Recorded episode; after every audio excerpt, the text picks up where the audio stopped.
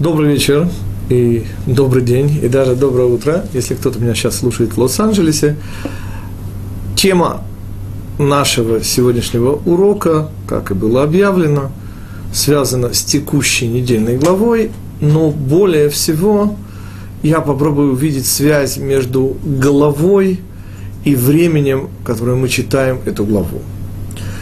Как мы все помним, на этой неделе 17 Тамуза и начало трех очень тесных недель, тех самых трех недель, которые, как мы всегда с вами учим, являются источниками всех тех семи последующих недель, которые питаются из этих трех недель и являются как их называют мудрецы, шаббатами утешения. И впрямую ведут нас к праздникам Тишей. Э, более того, Раби Моше из Коврина говорит, что эти три недели параллельны трем праздничным неделям месяца Тишрей. И вот эта странная параллель, вот эта странность этих недель, наверное, более всего связана со странностью нашей недельной главы. Это глава Балак, которую мы читали в Израиле, которую за границей прочтут ближайший шаббат. И эта глава прямую, конечно же, должна быть связана с теми наступающими тремя неделями. И я попробую сейчас показать вот эту связь между головой и временем которую она читается. С чего мы начнем? Говорит Мидраш, и мы его всегда принимали буквально, от чего пришло время уже отказаться. В чем причина, из-за которой Балак попал в ту невероятную пятерку, кроме него, тех, кто, чьим именем названа недельная глава? Жизнь Сары, Ятро, надеюсь, в комментариях не нуждаются. И, естественно, в рекомендациях тоже. Чуть больше вопросов возникает Корах, глава, которую мы недавно читали. Но Корах, как мы помним, это тот, от кого происходит пророк Шмуэль, это тот, кто чувствовал в душе своей силы необоримые и стал жертвой вот этих внутренних не, к сожалению, удавшихся к обузданию сил. Пинхас, естественно, тоже вопросов не вызывает. Таким образом, Балак остается единственно гордом одиночестве, а Мидраш объясняет то, что целая глава Пятикнижия Моисеева названа именем этого мерзавца следующим образом. Дело в том, что через много-много поколений родится у муавского царя Иглона дочь, которую назовут Рут, и именно эта Рут станет прабабкой нашего царя Давида, вслед за ним и Машех. И таким образом, говорят мудрецы, вот в чем заслуга Балака. От него через много-много-много поколений родятся Давид и царь Шломо, и вот это и есть причина, которая позволяет посвятить целую главу вот этому вовсе не вызывающему радостных эмоций имени. В чем проблема, господа? В том, что это объяснение, если воспринимать впрямую, не очень меня устраивает, поскольку целая глава, снова, речь не идет а о целой главе, мало того, о той главе, где и Бельам играет совершенно ну, непривычную для нас роль. Его мерзейшие уста произносят те слова, которые греют еврейского сердца вплоть до сегодняшнего дня. И это дополнительный вопрос, поскольку ну неужели не было более достойных уст, чтобы сказать Матову Огалеха Яаков Мишконосеха Исраэль, как хороши шатры твои, Яаков, поселение твои, Израиль. Очень странная глава несомненно, из ряда вон выходящее, поскольку сказано, что именно Моше его рукой водил Всевышний, записывая все пятикнижие и пророчества Бельама. Они специально выделены в отдельное расследование, и вслед за вот этим выделением я тоже позволяю себе задать вопрос. Ну неужели же только вот это когда-то, через много-много-много поколений, дистиллированная крупица добра, которая была у Балака и которая не была у Бельама, позволила мудрецам нашим выбрать его в заголовок?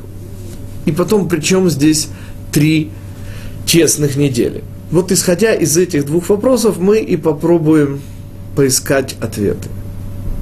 С чего мы начнем? Самого простого из вопросов, а именно, на что, простите, рассчитывает Балак, приглашая Бильама проклясть Израиль? Ответ. Бильам должен использовать нечто, что действительно позволило бы ему, по крайней мере, теоретически рассчитывать на успех. То есть на некую ограниченность Всевышнего, или, как мы сейчас увидим, неограниченность Всевышнего. И в чем она заключается? И я сейчас принципиально даю не тот комментарий, который можно прочитать э, в моей книжке по недельным главам, и обратите внимание, на сколько этот комментарий отличается от того, что есть в книге. Ну, естественно, дополняет. О чем идет речь? Говорит Мидраш,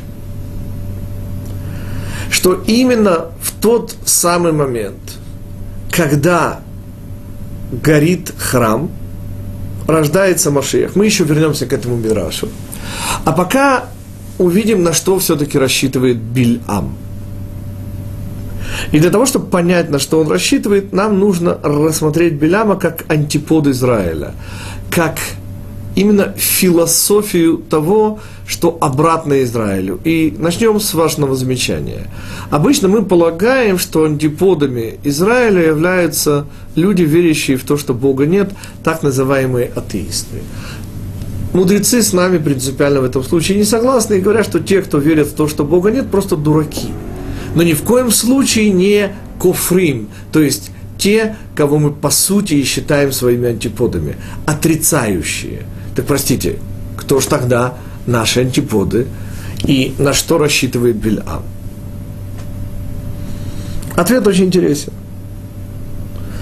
Мы должны вспомнить, что Итро который превзошел все возможные пути служения всем возможным силам этого мира, был по-настоящему до глубины души э, поражен и это как бы перевернуло всю его жизнь, заставило его прийти к евреям, в конце концов стать тем, кем его приглашал стать Моше глазами для Израиля. Так вот, Ятро поразило более всего вовсе не чудесность исхода евреев из Египта, а совершенно удивительная вещь. Неужели, сказал Ятро, говорит Мидраш, что Всевышний занимается не только отдельным народом, но даже отдельными людьми? Вот это невероятная высокость Всевышнего, ну как же позволяет она ему соотноситься с тем мелким, что происходит на земле? И вот это суть антиподности Израилю. Сказал Раби Менделе из Коцка. Кто недостоин называться верующим? Тот, кто, воткнув палку в песчаную кучу и вытаскивая ее, и глядя на то, как песчинки падают, не абсолютно уверен, что каждая из песчинок должна занять заранее приготовленное ей Всевышним место. То есть, в чем политическая кредо Израиля – во что верят евреи? Евреи верят в то, что на всех уровнях бытия, от микрочастиц и до метагалактик, черных дыр и, естественно, человека, все это находится под абсолютным управлением Всевышнего. Теперь, как выглядит обратная идеология? И ее естественными провозвестниками был фараон, потом греки, вслед за ними римляне, и сегодняшняя так называемая западная цивилизация, которая верит в Бога. Это самое удивительное, что меня всегда поражает в людях. На вопрос, верят ли они в Бога, отвечают, конечно, верю. Только, понимаете, в того Бога, в которого они верят, мы, евреи, не верим. А о каком Боге идет речь? И на первый взгляд все выглядит достаточно красиво и интересно. Это Всевышний, это тот, кто все создал, это первопричина, ну, и этим, к сожалению, все и оканчивается. Что значит первопричина? Это значит то, что постигнуть невозможно, то, к чему мы имеем только отдаленное, подчеркиваем это слово, отдаленное отношение. То есть с точки зрения антиподов евреев, антиподов иудаизма, мы с вами верим в то, во что, как полагают греки и их духовные наследники, нормальный человек верить не может. Во что не может верить нормальный человек с их точки зрения? В то, что вот тот невыносимо, невыразимо далекий Всевышний занимается еще какими-то деталями и частностями этого мира. Ведь нельзя себе даже представить, что то невыразимо высокое имеет, вообще говоря, к нам отношение. В этом контексте уместно вспомнить одну из уже прочтенных нами глав из третьей книги «Гдошим». Слово «кадош», я всегда предупреждаю новичков, ни в коем случае не следует переводить «святой», «ибо». Тогда э, то, что мы вслед за ангелами повторяем во время молитвы Амида, стоячей молитвы «кадош, кадош, кадош», придется переводить как «свят, свят, свят», это все-таки не очень желательно. Ну и более серьезная причина для смеха, конечно, это слово «гдеша», которое означает буквально проститутку, то есть из ряда вон выходящую женщину. И таким образом слово «кадош», конечно же, означает из ряда вон выходящий, исключительный и выдающийся во всех, как и в отрицательных, так и в положительных смыслах. Таким образом, кадош – это просто выделенный, и все это нужно было нам для того, чтобы сказать уникальную вещь, которую, если бы ее не сказала бы Пятикнижие Моисеева, то мы бы сказать никак не смогли. Что Всевышний, он кадош. Что значит кадош, господа? Выделенный. Теперь обратите внимание, что это значит. Выделенный – это из ряда вон выходящий. Но из ряда вон выходящий – это имеющий отношение к ряду анекдот, который я по этому поводу всегда рассказываю, и вспомните анекдот, вспомните идею.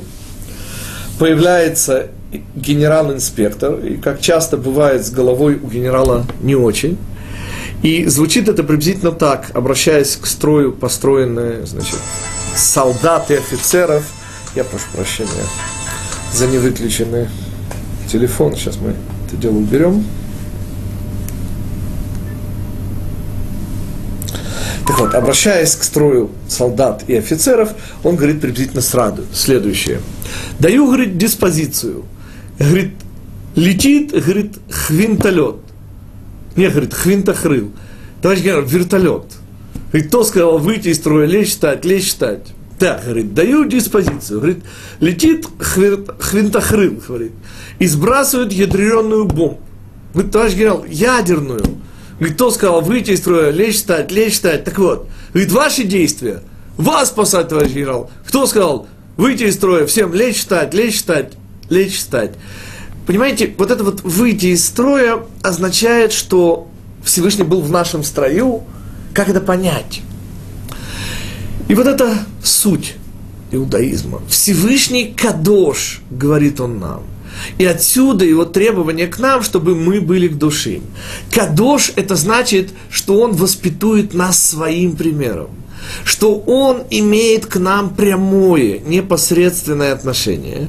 И это и позволяет евреям противостоять всему остальному здравомыслящему миру, который, конечно же, верит в то, что Всевышний настолько высок и настолько не имеет к нам никакого отношения, что, естественно, не вмешивается. Понятно, здесь есть много уровней, но так или иначе все эти уровни в конечном итоге с еврейской точки зрения есть отрицание того Всевышнего, в которого мы верим. И вот здесь кроется идея Бильама, точнее идея Балака, которую реализует Бильам. Ведь ежели мы поднимемся достаточно высоко, на тот уровень, где для Всевышнего уже все одинаково малы, то там исчезнет вот эта предопределенность любви Всевышнего к еврейскому народу. Вот там, на этой немыслимой высоте, отношения Всевышнему ко всем народам будут одинаковы, и вот тогда мы сможем очернить Израиль и по сути, не дай Бог вычеркнуть его вообще из послужного списка людей. Я бы хотел к этому еще кое-что добавить. На самом деле идея Балака не так уже неправильна. И мы поясним. До дарования Пятикнижия Моисеева, как известно, наши працы учили Тору и реализовывали ее в этом мире. И есть удивительное место, я его всегда называю новости зоотехники, когда Яаков, поставленный в немыслимые условия своим тестем Лаваном, делает то, что я потому называю это новости зоотехники, что не может не вызвать э, просто улыбку в лучшем случае, усмешку в худшем случае. Помните, он расщепляет прутья для того, чтобы, глядя у воды на расщепленные прутья, рожали козы и овцы пятнистых и иже с ними. Объясняет Рав э, Рейканати, по-моему, это Рейканати, 16 век, э, величайшая величина в Кабале, что по сути эти прутья выполнили роль тфилин головных и позволили Яакову выйти на уровень корня его души, а выйдя на уровень корня своей души, Яков тем самым произвел удивительное действие. Он смог пролить в этот мир изобилие, связанное с корнем его души, и как результат и рождаются все нужные овцы и козы. Но, простите, э, как это прутья особые, несомненно, и вдруг становятся подобными головному тфилин. Ответ следующий. Дело в том, что в мире до дарования письменной, вслед за ней и устной Торы – еще не было спецификации. И что это значит? Это значит, что практически любой предмет мог быть использован определенным образом, но самое главное, что я хочу подчеркнуть, что как только его использование вот этим образом заканчивалось, сам предмет терял всякий смысл. Совсем-совсем простая вещь, господа, Синайское откровение, как известно, было на горе Синай. Какой статус имеет сегодня гора Синай? Ответ никакого в отличие от храмовой горы, с которой связана мецва Торы. Итак, мецва и мецвод, данные там на Синае, совершеннейшим образом изменили картину мира. Например, сегодня э, замшевый мешочек, бархатный мешочек для тфилин, который поистерся, в нем появились дырки, и вы хотите его выбросить, вы не имеете права этого делать по лохе. Почему? Потому что этот мешочек приобрел удивительнейший статус. Он, который был вместилищем для тфилин, приобрел статус кадош. Он приобрел тот нестираемый, вечный статус выделенности, который заставляет нас относиться к нему с удивительным уважением, хотя его функция быть мешочком для тфилин уже исчерпана. И тем не менее мы должны его хоронить. К чему я подвожу? К тому, что то, что было до дарования Торы, принципиально отличается от того, что было до. До отличается от того, что было после. Дарование Торы дало нам удивительную возможность одухотворять материю, присоединять материальное к духовному источнику, чего вовсе не было в мире до того. И, собственно, к чему я вас подвожу? к известнейшему Мидрашу, в котором Всевышний еще до дарования Торы обращается ко всем народам мира, предлагая им Тору. Теперь, простите, как это может быть? Ведь сказано и обещано Аврааму, и Ицхаку, и Якову, что только их потомки будут нашим еврейским народом и, соответственно, получат Тору. И один из комментариев моего учителя Ромойши Франка говорит следующее – что действительно до дарования Торы Всевышний поднялся на невероятно высокий уровень, с точки зрения которого он мог выбирать И вот на этом уровне он выбрал еврейский народ.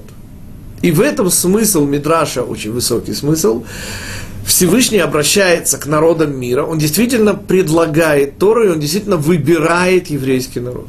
Но, и вот здесь начинается самое главное. Хупа, которая была на Синае между Всевышним и еврейским народом, в каком-то смысле, в кавычках, отбирает у Всевышнего выбор. То есть Всевышний сознательно, выбирая Израиль, отбирает у себя выбор. Тем самым, это основа всех основ, мир после Синая принципиально отличается от мира до Синая, где любая связь была внутри времени. Сегодня же Тора через Мицвод дает материальным вполне предметом, как бархатному мешочку для тфилин, совершенно невероятный, бесконечный, вечный статус. И в этом и есть суть того прокола, на котором провалились и Балак, и Билам. Что, собственно, пытался сделать Балак? Он пытался с помощью Бельама выйти на высочайший уровень Всевышнего, на котором, как он верил, Всевышний безразлично относится ко всем народам.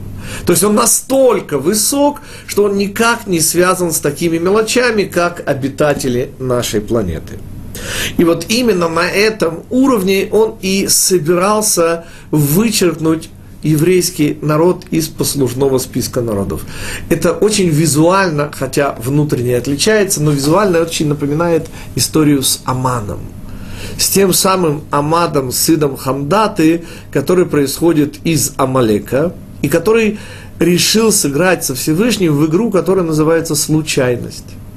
Он решил, поскольку увидел, что еврейский народ в духовном смысле спит – вставить маленькое событие, пока как бы все тихо, мирно и спокойно, и все спят, вставить событие, что еврейский народ исчез. Сыграв со Всевышним в случайность, он совершенно случайно, как и полагается играющими со Всевышним в случайность, оказался случайно на виселице, которую случайно построил как раз для Мордыхая.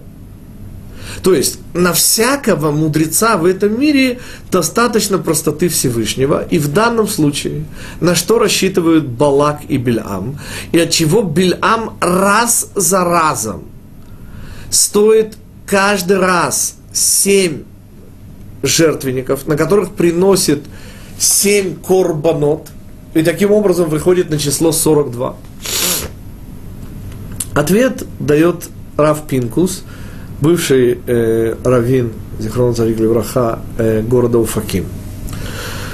Он объясняет, что уровень Корбана, на который выходит Бильам, это уровень все сожжения, когда все целиком животное сжигается, он использует тем самым самый высокий уровень приближения. Слово «курбан» означает «приближение» и сжигая целиком животное, он по сути возвращает бывший в этом мире биоробот, который был связан со Всевышней, к своему источнику.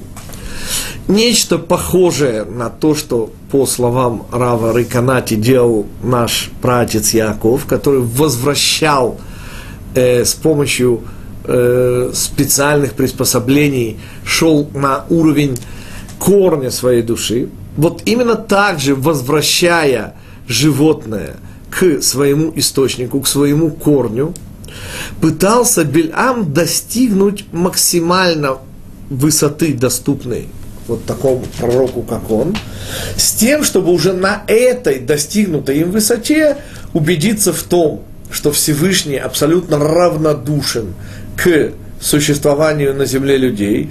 И вот на этом уровне равнодушия, сравните с уровнем случайности Амана, сына Хамдаты, вот на этом уровне безучастности Всевышнего и вычеркнуть евреев, используя вот этот, как говорит Мидраш, момент гнева Всевышнего. Теперь в чем суть? И для чего вообще эта глава Балак? И какое она имеет отношение к трем неделям, к которым мы сейчас и переходим? Практически вся суть главы Балак открывается через уста Валаамовой ослицы. Как вы помните, чудо невероятное, я бы даже сказал, бессмысленное своей невероятностью. Потому что Всевышний ради какого-то мерзавца заставляет открыть, у Всевышнего нет других способов. Он не может напрямую обратиться к своему пророку и сказать ему, а хуже тебе не будет, а куда ты и так далее. Вместо этого он открывает уста ослицы чудо, которое было приуготовлено и настолько не связано вообще с природой этого мира, что было приуготовлено, как известно, говорит об этом Мишна, между э, днем шестым и наступлением Шаббата. Одно из тех чудес, которые были созданы вот именно в этот промежуточный период. Так вот, в чем смысл этого чуда, объясняет мой учитель? Смысл, он, конечно же, любовь Всевышнего к еврейскому народу не имеет никаких границ. И любовь, как известно, а также ненависть, заставляет человека, а также Всевышнего, совершать из ряда вон выходящие поступки. И в этом душа Шелакадош Барух Гу. В этом выделенность того, кто выделеннее всего в этом мире – если нужно для еврейского народа, говорит Всевышний нам, а не Беляму, то не только Бельам ты откроешь свой мерзкий род, даже твоя ослица, если это нужно для еврейского народа, откроет свой род и будет говорить все то, что должно прозвучать для моего народа. Вот что говорит, собственно, Всевышний в недельной главе Балак. И все ухищрения Бельама, и в этом основной э, основная мораль этой главы. Все невероятные, практически максимальные ухищрения Балака и Бельама приводят только лишь к тому, что выясняется, что любовь Всевышнего к своему народу безмерна, не имеет границ, неисчерпаема и, соответственно, не дай Бог, не может быть хоть как-нибудь ограничена. И если теперь мы с вами атакуем идею трех недель, то окажется, что мы ее атакуем во всеоружии. Дело в том, что каждый праздник, а их по классификации Аризаля,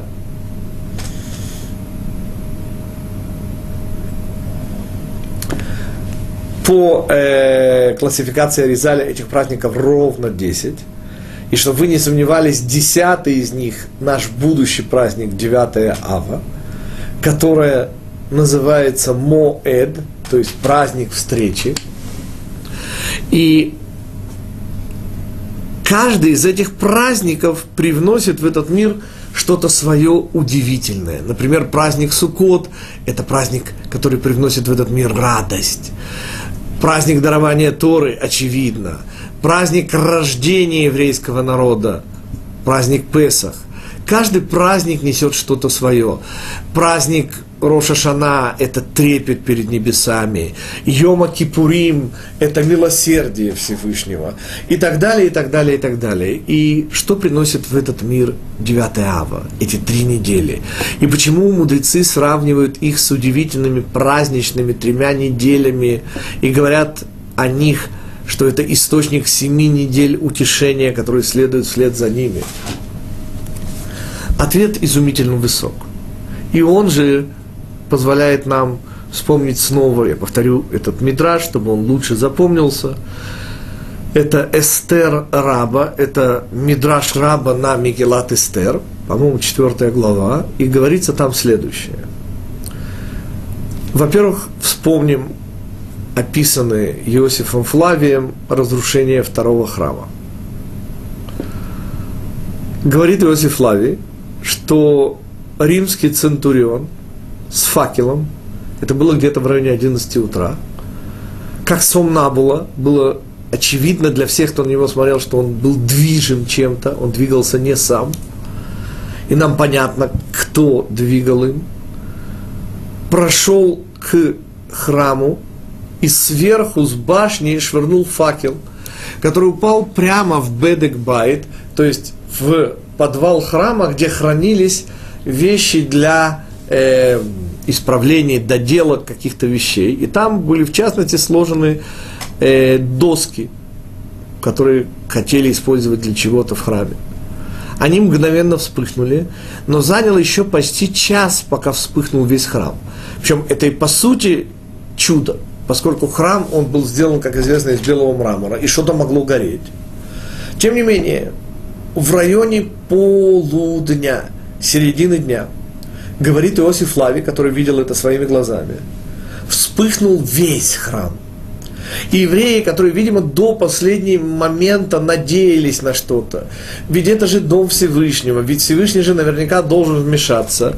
Увидев, как вспыхнул весь храм, завопили так, что, пишет Иосиф Лавий, было непонятно, откуда они берут силы так вопить. Ведь они же умирали с голоду, они же практически ели друг друга. Не про нас будет сказано. И удивляется Иосиф Лави, откуда нашлась у них вот эта сила на этот невероятный крик. И крик этот был в самую-самую середину дня 9 ава. Что еще интересно, что храм горел целый день, и сгорел он только 10 ава. Из-за этого сегодня по Аллахе мы с вами, но не в этом году, поскольку у нас в этом году Эрев Шаббат, это перед Шаббатом, но в принципе в обыкновенные э, годы мы с вами отчасти сохраняем траур и соблюдаем его до середины дня 10 ава, то что храм сгорел именно 10, а не 9. 9 он загорелся. Так о чем я? О том, что странная, странная, странная вещь. Как вы помните, ровно в середине дня, 9 ава, мы не то чтобы прекращаем, не дай бог, траур, траур остается, но мы встаем с земли. То есть мы начинаем то, что называется у соблюдающих траур по близкому родственнику возвращение к жизни. Мы встаем. Теперь обратите внимание, в какой момент это происходит – по описанию Иосифа Флавия, это происходит в тот самый момент, когда храм загорелся, когда вспыхнул весь целиком, и в этот момент евреи, потеряв всякую надежду, начали вопить. Спрашивается, так как же так? Ведь храм только сейчас вспыхнул, вот только сейчас и должен был начаться главный траур. Как же траур отменяется нет, меняется совсем, не дай Бог. Но тем не менее мы встаем именно в этот момент. Усугубляет ситуацию, или точнее, рисует ее в том же самом свете Мидраш на Мегелат Эстер. Что он говорит? Что мы встаем от того, что как раз вот в эту минуту середины дня родился Машиах. И снова звучит тот же самый вопрос, который мы уже задали. Простите, каким образом? Это же начало горения храма, вот когда весь храм вспыхнул. Когда евреи поняли, что чуда не будет, что храм уже весь горит.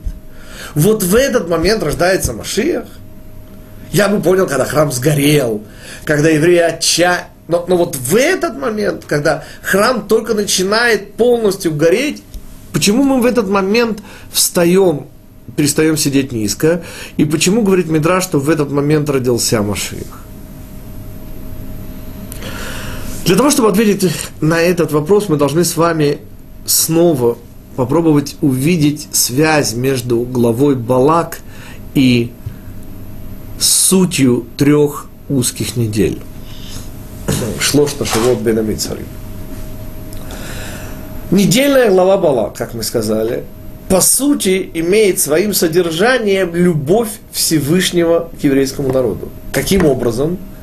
Ответ через те ужасы, которые хотят нам сделать Балак и Белям. Тем самым эмоция, о которой мы сейчас начинаем говорить, и которой нет ни в один еврейский праздник, это плач, бехи. Вот эту эмоцию несут себя три недели, в особенности, конечно же, 9 ава. В чем смысл и суть этой эмоции? Ответ самый простой – когда папа шлепает ребенка, и ребенок, не понимая и не будучи в состоянии оценить жестокость отца, рыдает, он не понимает, что это единственный способ не пустить этого ребенка на дорогу. Пример, который я всегда привожу, он придуман, я боюсь сейчас ошибиться, по-моему, Равом Дискиным, но не быть может, я ошибаюсь, но в любом случае ему уже почти 100 с хвостиком лет. Представьте себе совершенно удивительную судьбу художника, который растит в себе и зреет в нем шедевр. Он рисует, он э, делает выставки, но он понимает, что где-то там внутри у него вызревает шедевр. И вот настает утро, когда он понимает, что это тот самый день. Он берет мольберт и уходит высоко в горы, где ничто не может его отвлечь от того неповторимого и, во-первых, для него самого удивительного, поскольку любой шедевр – неожиданность, во-первых, для самого автора. И вот он рисует, он целиком в внутри вдохновленности, которая царит над ним и в нем. И он в считанные часы делает то, что, чему он готовился годы, и что при других обстоятельствах заняло бы у него месяцы и месяцы. Не в силах побороть изумление от им созданного, пытаясь охватить то большое, что с Божьей помощью ему удалось создать, он делает шаг назад, чтобы вобрать вот это невероятное, вот этот шедевр, который ему удалось изобразить. И делает еще шаг назад, и еще шаг назад, забывая о том, что позади пропасть. И полностью поглощенный картиной он продолжает делать эти шаги назад, чтобы большое видеться на расстоянии. Теперь представьте себе, что при этом присутствует при этом присутствует тот, кто любит этого художника. Он, естественно, кричит, он делает ему знаки, он даже кидает в него какие-то камешки, но ничего не помогает. Художник настолько поглощен картиной, что он ничего не замечает. И тогда, чтобы спасти жизнь художника, предпринимается то единственное, что можно сделать, чтобы спасти его жизнь и удержать его на краю пропасти. Он рвет вот этот самый созданный шедевр. Вот именно таким было разрушение храма. И именно в этот момент ребенок, ребенок это мы, дети Израиля, начинает плакать. С чем связано то, что без шлепка нельзя, невозможно объяснить ребенку, что нельзя выходить на дорогу. Только через шлепок ребенок может понять серьезность намерений своего родителя. Почему пишет Иосиф Флавий, евреи до последней секунды надеялись, ну, ну сделает Всевышний чудо, но не даст он своему дому сгореть. И только когда вспыхнул весь дом, вот тогда они, и откуда взялись силы, заорали – Ответ. К сожалению, к сожалению, мы не отдаем себе зачастую отчета в серьезности своих поступков. Мы, как и полагается детям, излишне полагаемся на своего родителя. В каком смысле излишне? В том смысле, что если папа делает за нас все, то простите, что остается тогда нам – и в чем тогда идея взросления и ответственности человека за свои поступки? И вот это суть проблемы. Недельная глава Балак показывает нам весь ужас того, что пытается нас достать в этом мире, всю опасность ненависти к евреям. И Всевышний напрямую предупреждает нас – что к этой ненависти надо относиться всерьез, она настоящая. Один из красивейших комментариев со ссылкой на Мидраж, его приводит Рав Соловейчик, Брискер, Рав знаменитый, всякий нееврей, и пример, конечно же, Балак, сын Ципора, который ополчается на евреев, вот этот нееврей, несомненно, достигнет величия. То есть Гитлер, выбравший на себя роль ненавистника евреев, естественным образом уже в дальнейшем практически автоматически взошел на престол Германии, став ее фюрером, вождем и диктатором.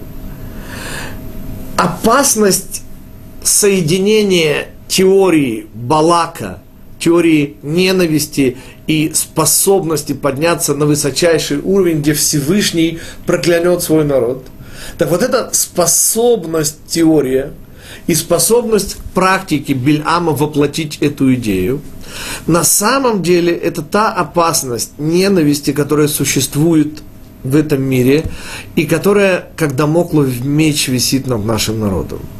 Что, собственно, мы должны помнить? Что не всегда и не всякий раз может Всевышний нас спасти.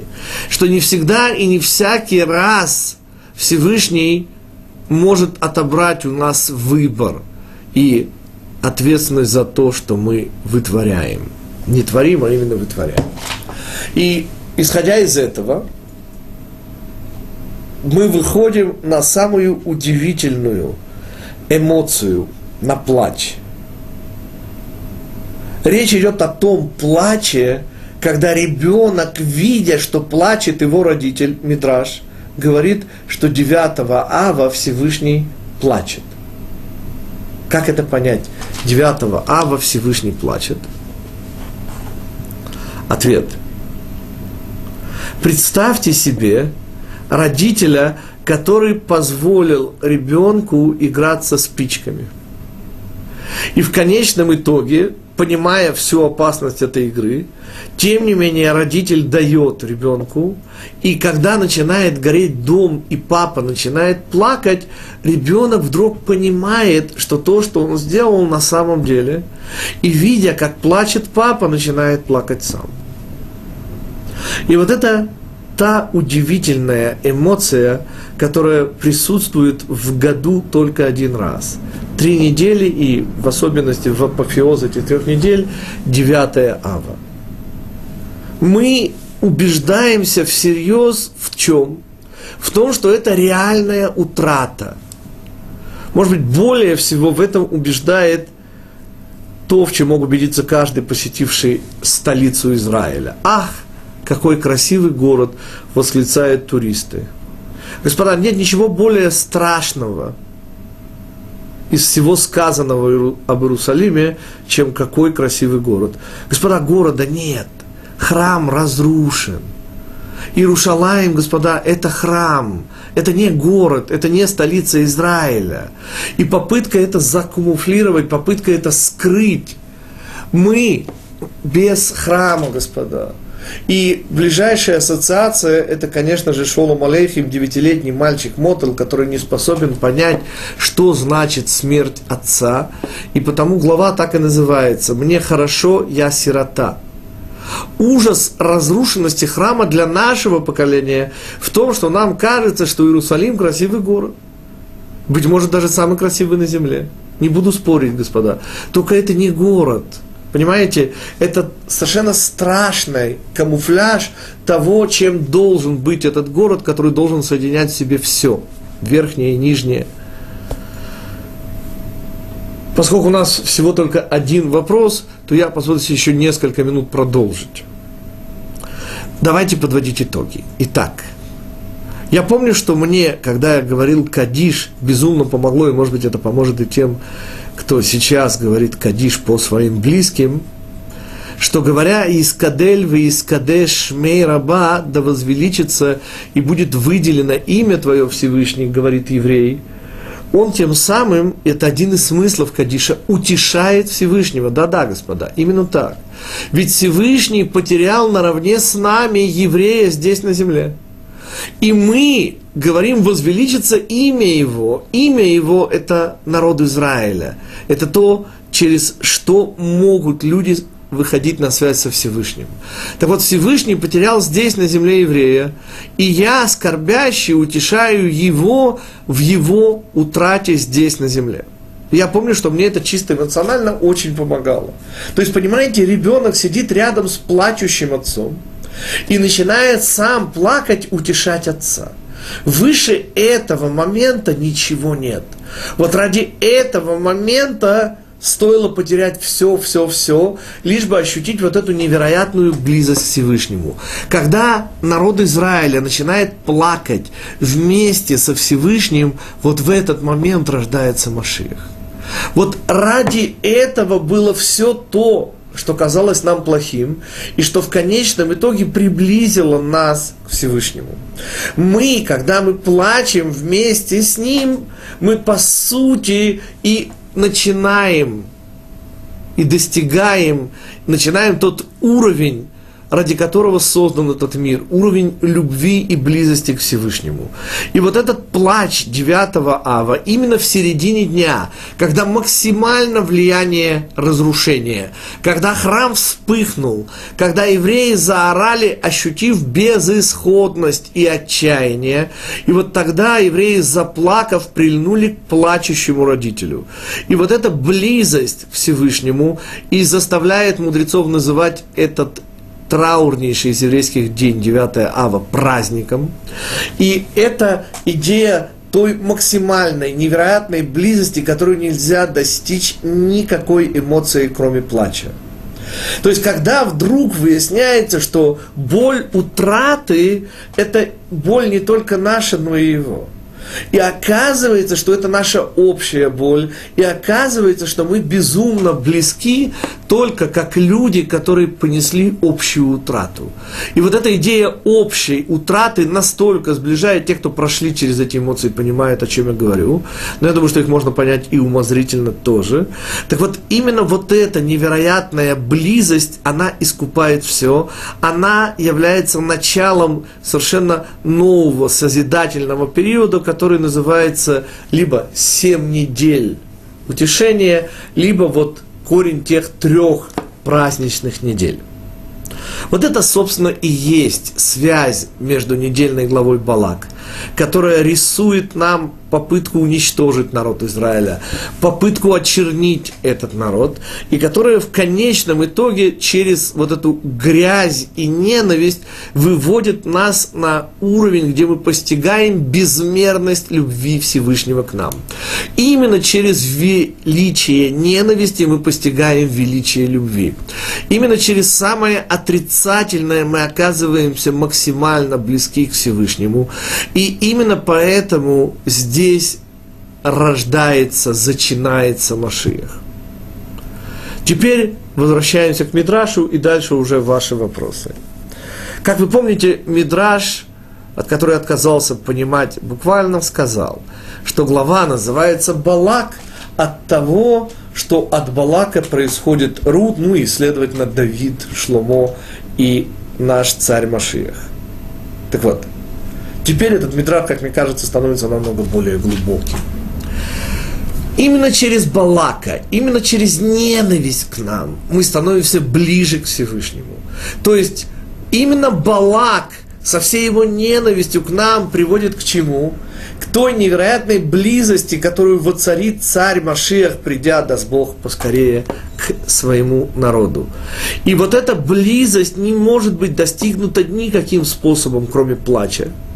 И только общая боль утраты, когда мы плачем от того, что Всевышний потерял храм, не мы его потеряли. Всевышний, потому что мы, к сожалению, как тот мальчик Мотл, не способны сегодня понять, собственно, а что мы потеряли. Так же, как девятилетний Мотл не мог понять, что значит, что его папа умер. Но мы, видя, что наш папа Всевышний плачет, начинаем плакать вместе с ним. И тогда становимся максимально к нему близки. И вот эта связь между Балаком и Машехом, между Балаком и построением третьего храма. Вот это совершенно страшная, через ненависть постигаемая близость к Всевышнему и дает нам в конечном итоге выход на построение третьего храма. Если у вас возникли вопросы, вы их можете, как и во время всего урока, можно было их задать, так и сейчас. А пока мы ответим на вопрос Игоря из Криатгата, который не имеет прямого отношения к нашему уроку, тем не менее мы на него ответим, в чем смысл создания первоначально, ну он имеет в виду наверняка первого человека, и в дальнейшем разделение человека, слава Богу, что Игорю известно, что это не было хирургической операцией по извлечению ребра, так вот, э, смысл творения вообще можно объяснить через одно слово – разделение. Все творение, Игорь, если вы откроете Пятикнижие, вы увидите, Всевышний разделяет. Он отделяет свет от тьмы, верхние воды, от нижних вод, сушу, от воды и так далее. То есть он выделяет из той общей идеи объекты. Зачем и для чего? И это же будет ответ э, на вопрос, в чем смысл создания человека. Дело в том, что уровень один, и потому обратите внимание, что сказано в Пятикнижии про первый день, он не первый, он день один – вот второй день будет вторым, третий и четвертый. А первый день называется день один, и там еще все связано. Так вот, на уровне, где мы говорим про один, делать человеку нечего. Там, где один, господа, я потому всегда пишу слово один, и извините за ассоциации со скандинавским фольклором, помните, у них Бог тоже назывался в кавычках один – так вот, мы, когда говорим один, пишем с большой буквы Я, по крайней мере, так всегда поступаю, поскольку это уровень самого Всевышнего. И от того на всех книжках, э, которые я пишу, на обложке появляется буква Алиф. Алиф, числовое значение один, символ Всевышнего. Так вот, уровень один непостижим человеком. Нам всегда, как вы помните, все познается в сравнении. Нам нужны объекты. Там, где нет объектов, например, приводит Раф Деслер Э, следующий пример – выбор человека. Выбор человека находится на уровне мира Ацилут. Это, э, ну, предпоследний, почти самый высший из всех миров, и в этом мире нет объектов. Он целен, он неделим, и потому любая попытка подумать о том, как выглядит моя свобода выбора, в лучшем случае может привести к головной боли, в худшем лучше не надо. И поэтому, если вы капельку пытаетесь сконцентрироваться на свободе выбора, вы начинаете чувствовать, как у вас едет конкретно крыша. И вот это едет конкретно крыша связано с чем? С невозможностью познания. Только там, где есть объекты, там, где есть разделенные части, вот там есть возможность соединения, там есть возможность постижения, там есть место для человека. Таким образом, смысл творения человеком Всевышний создает человека как партнера. Для него же разделяет единую идею творения на части, как на пазл для маленького ребенка, разрезает картину цельную, чтобы научить ребенка ее соединять и тем самым подниматься выше в данном случае имеется в виду духовно выше. И в этом и смысл разделения человека на мужскую и женскую части. Идея, чтобы мы были соучастниками соединения, чтобы мы были сопричастны к тому совершенству, которое изначально было дано человеку, состоящему из мужчины и женщины. И э, у нас еще один вопрос из Миннеаполиса. Некоторые комментарии говорят, что Бильам был равен Моше Рабейну. Почему? Э, не совсем точно. Бильам не был равен Моше Рабейну, он был равен ему в пророческом даре. Еще раз. Говорит Мидраш, что Всевышний специально дал э, Бильаму пророческий уровень Моше. Вот в этом они были равны, не дай Бог, ни в чем ином. И это было дано, и вот сегодняшний урок в этом контексте пояснил еще одну часть, потому что Мидраж говорит, чтобы не было упрека, что именно величие Моше позволило Израилю стать Израилем, вот, пожалуйста, был Бильам. Но более тонкий смысл этого нам показывают антипода Моше, нам показывают ненависть в этом мире, которая тоже в конечном итоге, так устроен Всевышним этот мир, служит приближению нашего народа к Всевышнему. И поэтому мы, конечно же, говорим не о равенстве Моше и Бельама, мы просто говорим о том, что Бельаму это единственный пример, и это было, естественно, до дарования Торы, был дан уровень пророчества, э, равный уровню пророчества Моше. Пока у нас э, нет новых вопросов, я использую оставшиеся минуты для того, чтобы снова подчеркнуть вам э, идею наших уроков, ведь мы с вами встретимся в эфире уже через неделю. Так вот, во-первых, вопросы, как вы, наверное, уже заметили, можно задавать любые. Понятно, что если они не будут иметь отношения непосредственно к уроку, то отвечать я на них буду в конце, когда урок уже закончится. Если вы будете по ходу что, естественно, будет с благодарностью приниматься, задавать вопросы, которые связаны с непосредственно тем, о чем я сейчас говорю. Я постараюсь на них отвечать сразу. Но в любом случае задача этих уроков не столько раскрывать просто смысл недельных глав, что само по себе, несомненно, важно. Но для этого есть, в конце концов, книги, даже те, которые я написал, и не только они.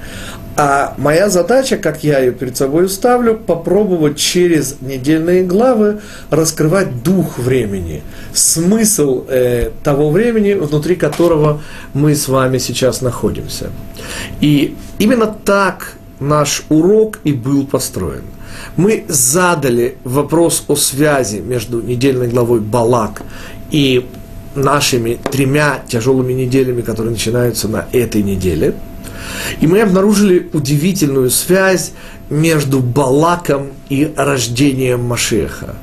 Оказывается, что именно ненависть в этом мире, именно плач, в кавычках отрицательная эмоция, общая боль утраты – позволяет нам приблизиться к Всевышнему на совершенно немыслимую э, для других эмоций близость. И маленький пример, господа. Поймите же, если то, из-за чего мы собрались вместе, это праздник Суккот, да, когда мы радуемся – и не только собранному урожаю, но тому, что мы находимся в палатке Всевышнего, что мы находимся в Его... Вся наша радость может быть частично неподдельная, частично связанной с едой вкусной, с красивой сукой и так далее, внешними обстоятельствами. Но, господа, если вы видите человека, который идет за носилками, на которых несут труп умершего человека, и вы видите, что этот человек плачет, то будьте уверены, что это близкий родственник, что он действительно чувствует боль утраты. Вот это вещи совершенно внутренние, ничего с внешним они не имеют. И поэтому, как ни странно, именно плач, связанный с девятым Ава, дает нам в конечном итоге рождение Машеха. То есть, что требуется в конечном итоге от нашего поколения – так же, как это было и в других поколениях. Но это уже отдельный вопрос, почему наше поколение в этом смысле более способно, чем те, кто были... Э, сейчас мы ответим на вопрос Игоря, но, во-первых, я закончу мысль. Так вот, вся идея в конечном итоге этого мира, это идея сопереживания. Теперь на вопрос, зачем это нужно Всевышнему, который задает это вопрос общий, который задает Игорь, ответ я попробую дать следующий. Во-первых, зачем это нужно Всевышнему, это вопрос не ко мне, а к Всевышнему. Но, как говорят наши мудрецы, которые максимально постигли то, что от Всевышнего исходит его любовь, всякий раз, когда мы говорим, я Игорю могу посоветовать книгу э, собственного авторства, эта книга «Есть ли жизнь на земле?», с этого вопроса начинается эта книга «Если существует абсолютный Всевышний, зачем он стал Творцом?». Но в двух словах ответ выглядит следующим образом. «Мне 14 лет, и я закомплексованный подросток, и жених тянет меня в круг танцевать». Зачем он это делает? Что не хватает жениху на его свадьбе? Зачем он тащит меня, закомплексованного подростка, в круг? Ответ – он полон – он полон радостью и счастьем, и он хочет, чтобы все вокруг радовались. Вот это самый простой э, ответ на вопрос, а зачем Всевышнему это нужно.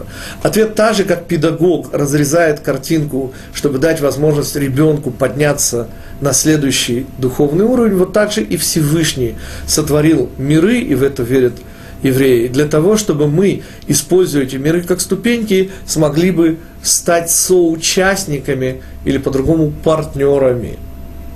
Окей, мне остается с вами попрощаться, и даст Бог, через неделю мы с вами встретимся в то же самое время.